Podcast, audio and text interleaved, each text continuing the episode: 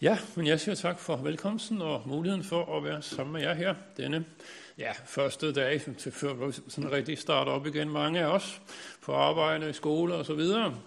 Så det er godt også at være sammen om Guds ord og komme i gang igen i kirken. Og øh, vi skal i dag se på noget fra anden kongebog, kapitel atten, om kong Hiskia.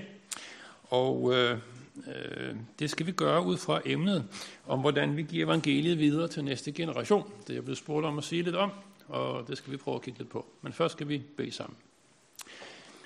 Kære Gud og far i himlen, vi takker dig for, at du er god, og for at du elsker os, og det kan vi vide. Vi fejler ligesom Peter mange gange. Herre, vi bekender for dig, at vi ikke elsker dig, som vi skulle. Vi beder om, at du vil tilgive os. Vi beder om, at vi må få lov til at komme til dig alligevel. Bed om, at du også i dag vil være sammen med os alligevel. Herre, du vil være vores far, frelser og hyrde. Kom til os med din hellige ånd, med dit ord, så det må blive til opmuntring og tro for os alle. Amen. Vi læser fra anden kongebog, kapitel atten, vers et til syv, og vi læser i Jesu navn. Og der står sådan her. I Elas, søn af kong Hosea, Israels tredje regeringsår, blev Hiskia konge. Han var søn af Judas konge Akas. Han var femogtyve år, da han blev konge, og han regerede niogtyve år i Jerusalem. Hans mor hed Abi og var datter af Zakaria. Han gjorde, hvad der var ret i Herrens øjne, ganske som sin far David. Han fjernede offerhøjene, knuste stenstøtterne og huggede asherepælene om. Og kopperslangen, som Moses havde lavet, slog han i stykker, for indtil da havde israelitterne tændt offerild for den. Den hed Neshutan. Han stolede på Herren Israels Gud. Hverken før eller siden så man en som ham blandt alle Judas konger. Han holdt fast ved Herren og veg ikke fra ham, og han holdt de bud, Herren havde givet Moses. Og Herren var med ham, så han havde lykken med sig i alt, hvad han foretog sig. Amen.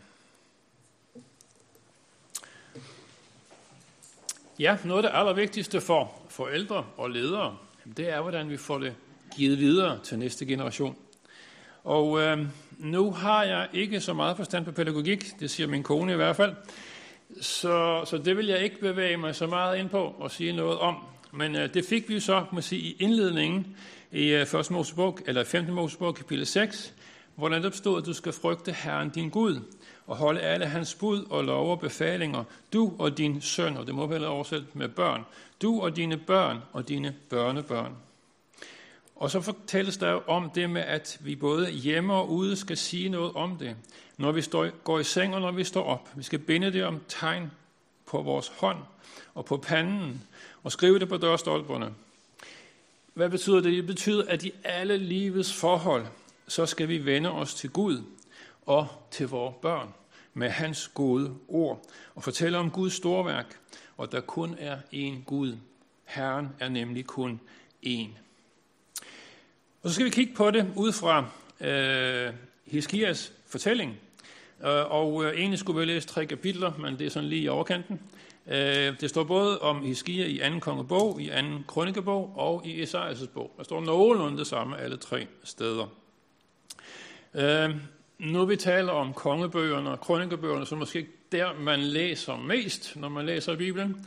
Øh, Det er også svært noget af det, vil jeg sige. Altså, man skal ikke starte med første krønikebog, krønike, krønike, første krønikebog, de første ti kapitler, for det, så kører man virkelig, virkelig sur i det. Kongebøgerne er noget bedre. Så start heller der, når I skal læse i dem. Øh, men kongebøgerne og krønikebøgerne handler altså om den periode, som går fra kong Salomo. Altså, vi har, vi har kong Saul, kong David og så kong Salomon, og så kommer der en masse konger ind til bortførelsen til Babylon. Og det er den periode, som kongebøgerne handler om. Og der er nitten konger i Nordriget og nitten konger i Sydriget, plus en enkelt dronning, som øh, var der i seks år. Hun øh, tog magten, efter hendes søn var død. Og der står om alle kongerne i Nordriget, at de gjorde, hvad der var ondt i Herrens øjne. Og i Sydriget var der otte, der står om, de gjorde, hvad der var ret i Herrens øjne, og resten, hvad der var ondt i Herrens øjne. De blev altså ikke målt på, hvad de udrettede, men de blev målt på, om de stolede på Gud, om de fulgte ham og hans gode bud, og fortalte det videre til deres børn. Øh, og, og det er det, vi skal ligesom se på fra Hiskias synspunkt og sted. Øh, netop fordi han var en af de gode, der står, der var jo ikke nogen som ham. Øh, hvad han gjorde i forhold til både det selv at kende Gud, og det at fortælle det videre til sine børn. Og det første, vi skal se på ud af tre ting, jamen det er, hvem spørger vi egentlig til råds? Hvem spørger vi egentlig til råds i vores egne liv? For det er sådan, at Gud ønskede jo ikke, at der skulle komme nogen konge. Det var ikke Gud, der ønskede, at de skulle have en konge, for han ville selv være deres konge. Han ville lede dem. Og ligesom han gjorde det helt synligt på vejen fra Egypten, øh, i ildstøtten og, og røgsøjlen, øh, som ligesom var deres, skal vi sige, G P S hele vejen til Israels land. Det var jo nemt at følge Gud på den måde. Men når det så blev mere usynligt, og de kun havde at gå hen i templet og spørge Gud til råds, så synes de, det var lidt for svært. Det var for bøvlet, og så ville de have en konge. Gud han advarer dem mange gange og siger, at det er ikke nogen særlig god idé, fordi en konge, jamen han, han vil undertrykke dem, han vil udskrive skatter, han vil måske da gøre dem til slaver, og måske også lede dem bort fra Gud. Og det viser sig også at være rigtigt mange gange. Men de insisterer, og Gud han lader dem få en konge. Og ja, det er svært, kan vi sige, at blive ledet af en usynlig Gud. Men vi har jo rent faktisk hans ord. Og det er det, han først og fremmest leder os igennem. Gud vil stadig også i dag være vores leder, hyrde og beskytter. At vi ikke følger en konge, men vi følger ham. For uanset så gælder det om at spørge Gud til råds, fordi han har lovet at lede den, som spørger ham til råds og vil følge ham. Hvad har det så at gøre med at give det videre til næste generation? Jo, vi er alle sammen eksempler for vores børn og for de unge. Og øh, som man siger, så gør børn ikke det, man siger. Børn gør det, man gør. Øh, vi kan sige ting nok så mange gange, men de gør det ikke. Men de ser, hvad, hvordan vi handler i vores eget liv. Og derfor er det vigtige for os, det er, hvordan jeg handler, hvordan jeg spørger Gud til råds, eller om jeg spørger andre til råds i mit liv, for hvad jeg skal gøre. Så, hvad, hvad, hvem spørger vi? Og skal man stille sådan lidt, ja, lidt groft op på en måde, så kan man sige, spørger vi Gud eller Google? Spørger vi Gud eller Google? Google har den store fordel, at man får et svar på et splitsekund. Der er ikke nogen tvivl. Sådan der, så er det der. Nogle gange skal man søge lidt mere, men man får som regel et svar, og det er hurtigt. Og det er problemet, når vi spørger Gud mange gange, at vi får ikke rigtig noget svar, eller det går for langsomt, for det synes jeg i hvert fald på mit liv. Det går da for langsomt med at få nogle konkrete svar fra Gud på de ting, jeg gerne vil vide noget om. Og øh, det har børn og unge faktisk fattet lynhurtigt, at det at spørge Google, det er simpelthen nemt, og derfor så er det det, man gør. Børn og unge er på nettet to timer og elleve minutter i snit øh, om dagen, ud over skole og så videre. Øh, der har jeg nemlig spurgt Google om, øh, så det må være rigtigt. Æh, så øh, der er noget her, som er, er, er vigtigt. I sidste nummer af budskabet, så stod der faktisk om en lærer på gymnasiet i Ringkøbing, som det kristne gymnasium der, havde spurgt eleverne om, øh, hvor længe de var på nettet, og hvor længe de bad hver dag. Og så igen ud over skole. Og det var faktisk fire, henholdsvis fire timer og to minutter om dagen. Altså fire timer på sociale medier, to minutter i bøn. Og det var unge, som på de flestes vedkommende ville kalde sig kristne. Så det er der, vi er. Det er der, vi står. Også med næste generation. Øh, så kan man sige, okay, det kommer ikke an på tiden. Men den har jo alligevel en vis betydning. Fordi hvis jeg skal læse Guds ord hver dag og leve i bøn til ham, jamen så tager det noget tid at finde ud af. Gud vil lede os igennem sit ord. Det har han lovet. Og så må vi selvfølgelig også selv tage beslutninger og håbe, at det så også er ifølge Guds vilje og mening. Og så må han stoppe os, hvis det er den forkerte vej, vi er gået. Men tiden betyder altså noget i forhold til det, om vi kan få lov til at se, at Gud faktisk leder os. Og det var også noget af det, som Hiskia vidste udmærket godt, for der står om ham, at det første, han overhovedet gjorde i, sit, i sin regeringstid. I det første år, i den første måned, åbnede han templets døre og stod der, for de var blevet lukket, og der var blevet låst. Der var ingen, der gik i templet mere på det tidspunkt. Han åbnede templets døre og startede gudstjenesten igen. Det var vigtigt, at han gjorde det, for han ville spørge Guds til råd. Det kan man ikke overlade til Google. Og i øvrigt, så bliver det også problematisk, hvis man begynder at spørge Google om mere vigtige spørgsmål i livet. For eksempel så spurgte jeg så, hvordan får man et evigt liv? Og der begynder Google at blive noget mere svag og vag i sine svar. Øh, jo, øh, der er rigtig mange, der arbejder på videnskabsmænd og så videre og forlænge livet, så vi efterhånden måske ender op med at få et evigt liv. Og punkt to var, jamen, øh, vi lever jo videre i vores børn, og det er jo også en slags evigt liv. Det tredje, jeg mødte, det var så Jehovas vidner, og de betaler åbenbart en hel del for at komme op ret tidligt øh, i det her. Men jeg skulle faktisk helt ned på tiende pladsen for at finde ud af, hvad det rette svar det var. Og det var Friluftsmissionen, der svarede helt klart og tydeligt, det gør vi ved at tro på Jesus Kristus. Så der skal vi passe vægt meget på. De vigtige spørgsmål i livet kan vi ikke spørge Google om. Vi kan kun spørge Gud. Og der kan Hiskia så også komme os til hjælp. Fordi ret hurtigt i hans regeringsperiode, så kommer der en kæmpe hær imod ham. Og det er sådan nogen, der hedder Assyrer, og en konge, der hedder Sankerib. Han har sendt sin hærfører afsted, og de har besejret land efter land, by efter by, og nu er de kommet til Jerusalem. Og de har også taget alle de andre byer i Israel, som var befæstet, og som de troede kunne øh, forsvare sig, men de var overtaget, og der var kun Jerusalem tilbage. Og så sidder Hiskia der. Øh, og hvad skal han gøre? Øh, og hærføreren han kommer og fortæller dem, at øh, hvis de øh, vil overgive sig, jamen så kan de blive ført med til, til, over til Assyrernes land, og, øh, og, øh, og så skal de få et nogenlunde tåligt liv, og det er deres eneste chance for at overleve. Ellers vil de blive udryddet alle sammen, så sådan er det. Og han håner dem, og han håner faktisk også Gud, fordi, som han siger, alle de andre folks guder har ikke kunne hjælpe dem. Hvordan tror I så, at jeres Gud skal kunne hjælpe jer? Og det lød jo egentlig meget logisk. Øh, og, og, og, og, og, men, men folk har simpelthen, Hiskia har givet folk besked på at tie stille, når han snakkede til dem. Så de svarede ikke et ord. Og så skal vi se, hvordan Hiskia han reagerer på det her. For det, det er vigtigt. For det første, så gør han, han gør tre ting.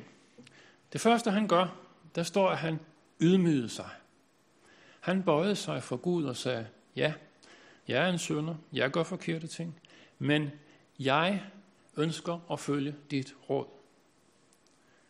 Og det er det første, også vi bør gøre. Vi behøver Gud. Vi behøver hans nåde og frelse for det første, men så også hans hjælp, når vi spørger ham om råd. Det gjorde Hiskia.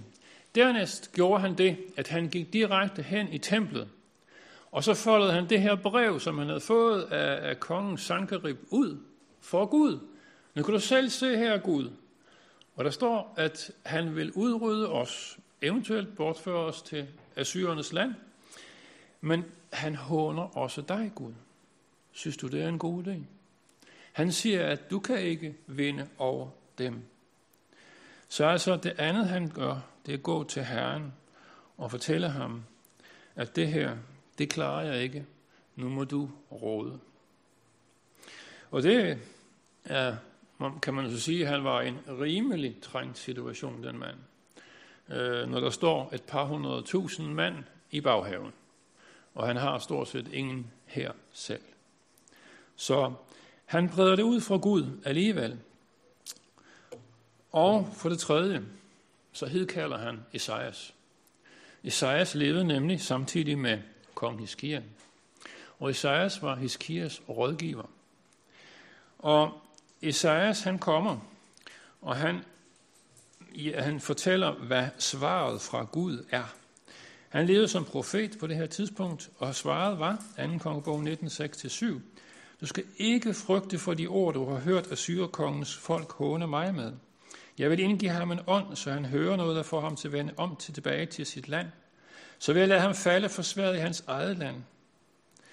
Og Gud lader handling følge på de her ord, nitten femogtredive. Samme nat gik Herrens engel ud, og i syrernes lejre dræbte han et hundrede og femogfirs tusind mand, og da det blev morgen, lå de alle døde.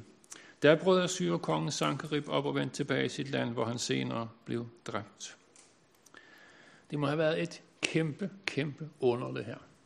Helt vildt. Gud han slår et hundrede og femogfirs tusind mand ihjel, som står i Hiskias baghave. Det er sjældent, det sker sådan for os. Men vi skal tage ved lære af det, uanset hvor stort eller hvor småt det er i vores liv. Vi får lov til at lægge det i Guds hånd, og det skal vi lære af Hiskia. Og derfor lægger vi også næste generation i Guds hånd, for det vi er sat til at gøre. Øh, vi voksne har måske ofte en tendens til at selv at prøve at finde løsninger først. Hvis det så ikke lykkes, så spørger vi måske nogle andre. Og så måske først til sidst spørger vi Gud. Men Hiskia her den nøjagtige omvendte rækkefølge. Først bøjer vi os for Herren, så spørger vi ham, og om muligt også nogen, som kan hjælpe os og vejlede os i det. Jo, for Gud, han siger, vælg din vej på Herren, så griber han ind, som det står i en salme. Nu vel, Hiskia var et menneske, og øh, når det galt om at rådspørge Herren, så øh, var han heller ikke fuldkommen. For lige efter det her sker, så bliver han syg. Og øh, faktisk så alvorligt, så Esajas han kommer og siger til ham, du skal dø. Det bliver Hiskia selvfølgelig ked af at høre, og han beder til Gud, om at han vil give ham et længere liv. Og øh, faktisk så lover Gud ham at give ham femten år mere. Øh, og det er jo fint. Men Hiskia har svært ved at tro på det her, fordi nu gælder det sådan set hans eget liv. Og jeg tror også, vi mange gange, hvis, hvis det bliver alvorligt for os, når vi er syge eller noget i den retning, så kan det være svært at tro Guds løfter. Men Hiskia får faktisk også et tegn, fordi Esajas siger til ham, skal Gud skrue tiden ti timer frem eller ti timer tilbage? Det vil jeg give dig som tegn. Okay, så tænker Hiskia, det er svært at skrue tiden tilbage. Så skru tiden ti timer tilbage. Og det gjorde Gud rent faktisk på det her, det her tilfælde. Esajas råbte til Herren, der lod skyggen gå de ti trin tilbage, som den allerede var gået på Akas' soloer. Så man kan sige, at Hiskia han levede tæt med Herren, og det gjorde også, at Gud kunne gøre det så klart for ham, og give ham så mange, så meget hjælp i hans liv. Så spørgsmålet er jo altid, hvor meget spørger vi Gud til råds i vores liv? Jesus har jo også altid bedt, bedt os om altid at bede og ikke at blive trætte, for Gud han har en plan. Og nu vi er ved Esajas, så kunne vi jo læse noget, der står lige efter fortællingen om Hiskia, Hiskia treogfyrre, et til tre. Frygt ikke, for jeg har løskøbt dig. Jeg kalder dig ved navn, du er min. Går du gennem vand er jeg med dig, gennem floder skyller det ikke sammen over dig. Går du gennem ild, bliver du ikke forbrændt. Flammen brænder dig ikke. For jeg er Herren i Gud Israels hellige, din frelser. Det er sådan Gud er, og sådan vil han være for os. Og sådan vil han også være for den næste generation. Og så til det andet. Og det er egentlig, hvad betyder familien for, at evangeliet kommer til næste generation? Og øh, der er der et enkelt vers, vi skal se for, øh, i anden kongebog igen, kapitel tyve, vers seks, hvor der står noget om, øh, om Hiskia, efter at han har både efter han har været syg, og efter at syrerne har angrebet ham, så står så siger Gud, øh, jeg giver dig endnu femten år at leve i, og jeg vil redde dig og denne by fra Assyrekongen. Ja, jeg vil beskytte den by for min og min tjener Davids skyld. Og så skal vi også lige huske det, vi læste før. Han, der står om Hiskia, han gjorde, hvad der var ret i Herrens øjne, ganske som sin far David. Så er det, vi sådan begynder at tænke, hvad hed Hiskias far? Ja, han hed faktisk Akab. Han hed ikke David. Så hvorfor står der, at han gjorde, hvad der var ret i Herrens øjne, ganske som sin far David? Og Og hvorfor står David nævnt som hans far? Og hvorfor skulle Gud redde ham for hans tjener Davids skyld, og ikke hans egen eller hans fars skyld? Jo, svaret på det første spørgsmål, det er, at Akas, som jo var hans biologiske far, bestemt ikke fulgte Herren. Tværtimod, han gjorde alt, hvad han kunne for at fremme afgudstyrkelsen i en grad, som simpelthen ikke var set tidligere på noget tidspunkt i Israels historie. Han ofrede flere af sine børn til afguderne, og så er man godt nok afhængig af dem. Og han spurgte aldrig Gud til råds. Derimod spurgte han ofte sin kone til råds, som hed Jesabel og var endnu værre end Akas. Så Akas var virkelig en ond og frygtelig konge. Derfor nævnes Hiskia ikke efter Akas, fordi kongebøgerne, de ser efter, hvem der er den åndelige far. Og det var kong David, der var det.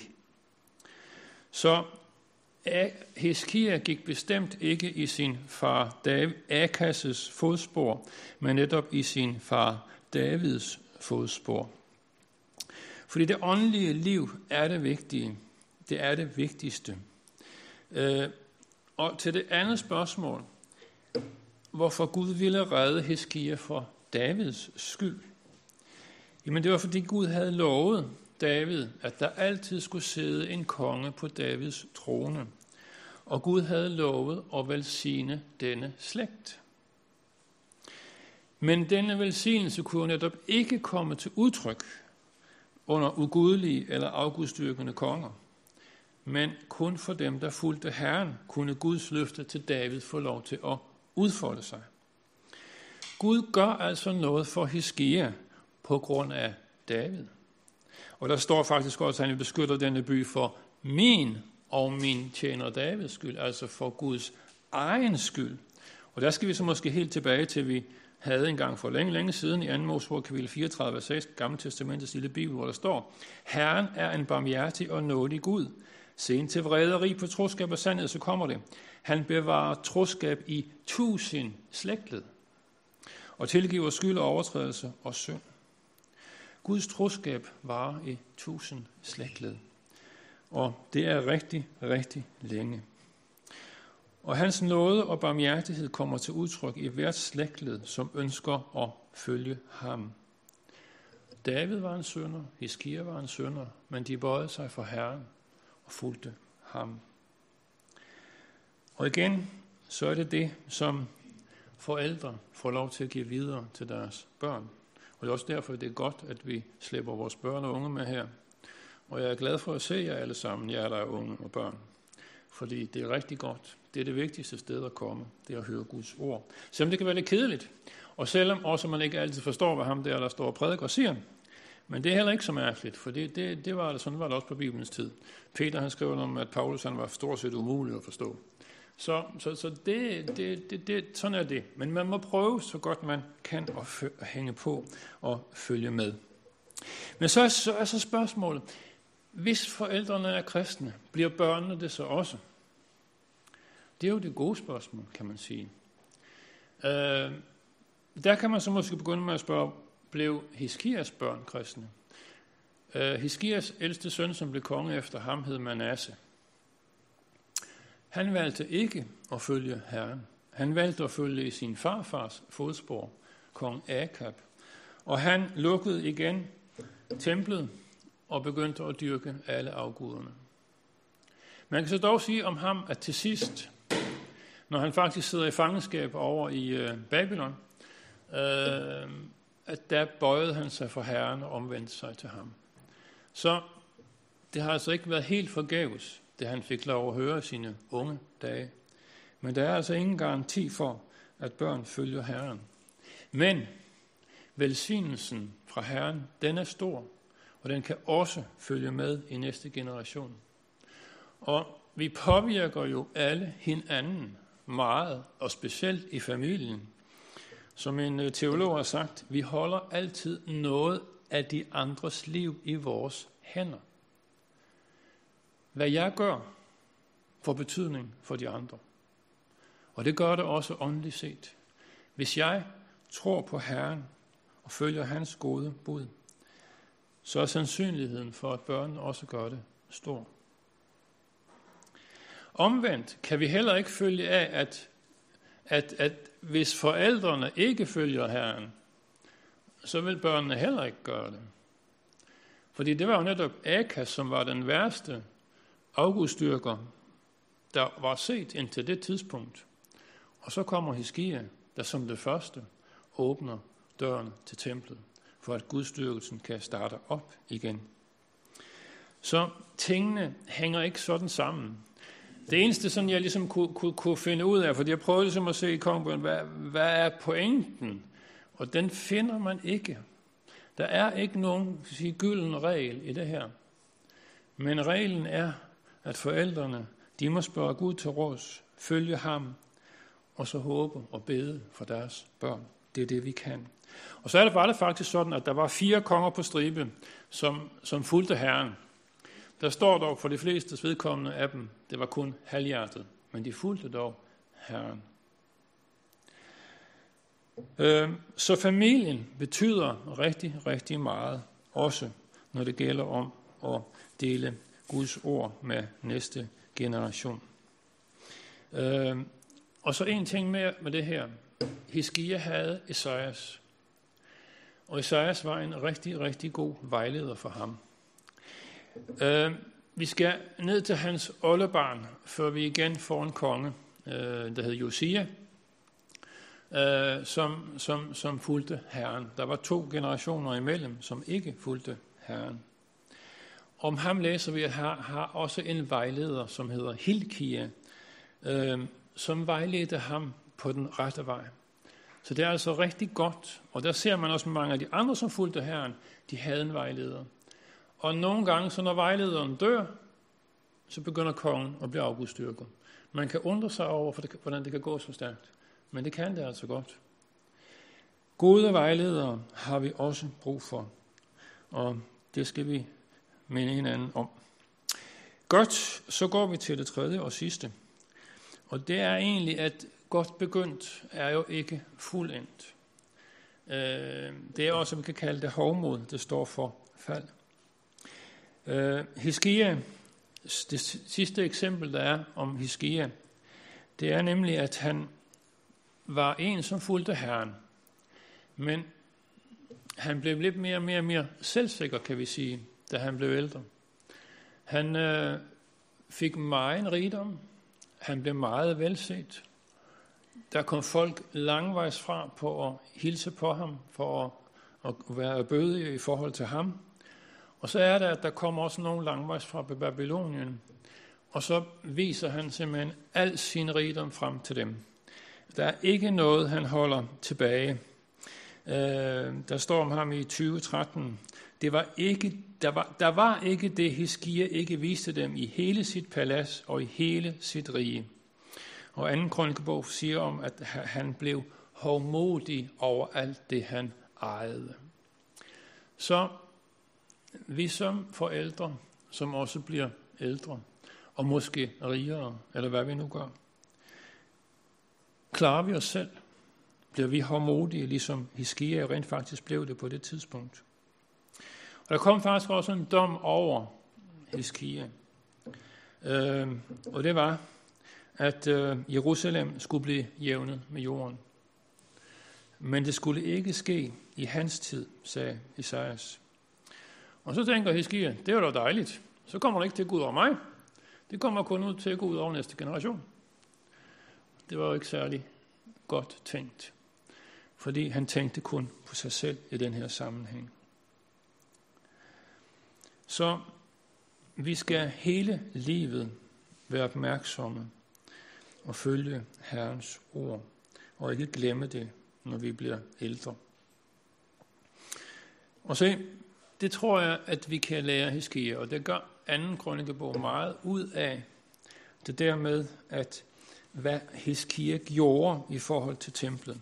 Han åbnede porterne, han øh, indsatte præsterne og levitterne, han øh, samlede hele folket, og de ofrede øh, dyr, og blodet dækkede synden, står der. Blodet dækkede synden, fordi Gud netop også for sin egen skyld, som der stod før, ville velsigne, ville frelse. Det er kun ham, der kan det. Det kan vi ikke selv, uanset hvor hårdmodige vi bliver. Synden blev dækket dengang, men det kunne ikke fjerne den. Der skal vi et helt andet sted hen. Hebræerne ni, ti, tyve, niogtyve. Men Kristus er kommet som ypperste præst for de goder, som nu er blevet til. Han er gået gennem det større og mere fuldkomne telt, som ikke er gjort med hænder, men øh, så, og som ikke hører denne skabte verden til, og ikke med blod af bukke og kalve, men med sit eget blod. I kan en gang for alle, ind i det allerhelligste og vandt evig forløsning. Og når nu blodet af bukker og tyre og aske og en omkåbet stænket på mennesker, som er blevet urene, helliger dem og gør dem rene i det ydre, så må Kristus, der i kraft af en evig ånd frembar sig selv, med sit blod langt bedre kunne rense vores samvittighed fra døde gerninger, så vi kan tjene den levende Gud. Hvad er det vigtigste for os alle? Det er at få renset vores samvittighed, renset vores liv, så at vi kan tjene Gud med en ren samvittighed. Tænk sig at have en ren samvittighed. Det kan I have, og det kan I få. Det kan vi have hver eneste dag. På grund af Jesus Kristus. Det er det, der gør kristendommen så fantastisk og så god. Og hvor Jesus er, og frelsen er, og tilgivelsen, og den rene samvittighed er, der bliver der glæde. Og så kan Hiskia sige, at med assyrerkongen er kun en arm af kød. Men Herrens arm, den rækker helt ned til os. Og han har al magt i himmel og på jord. Og så står der, Hiskia og hele folket glædede sig over det, som Gud havde beredt dem. Og Hiskia blev så glad, så han sendte indbydelser ud til hele Israels land. Han var jo kun konge over Juda, fordi Israel havde frigjort sig. Men han sendte alligevel indbydelser ud til dem alle, selvom han vidste, at de ikke ville have med Herren, have med Herren at gøre. Fordi at det måtte de. Og hvad skrev der i det her brev? Jo, ræk Herren hånden. Ræk Herren hånden. Og kom til hans helligdom. Nogen hånede de her folk, som kom med indbydelserne, men andre var glade og kom. Og de var så glade, at de indstiftede påsken igen. Og efter de havde holdt påske, så holdt de fast i endnu syv dage. For hele forsamlingen blev enige om at holde højtid endnu syv dage, og de fejrede de syv dage i glæde. Og der blev meget stor glæde i Jerusalem, for noget sådan var ikke sket siden Israels konge Davids søn Salomos tid. Så det er den glæde, som får lov til at fylde os, når vi spørger Herren til råds, når vi lever sammen med ham og kan leve med en ren samvittighed.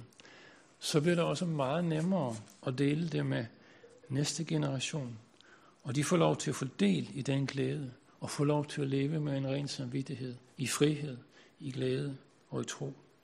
Og sådan er Gud, og sådan vil han altid være. Vi skal bede sammen. O lad det gå i arv og eje til vores børn i tusind led, og vise os de rette veje at finde nåde, trøst og fred, og hjælpe alle ind til Gud, så har det ført sin gerning ud. Amen.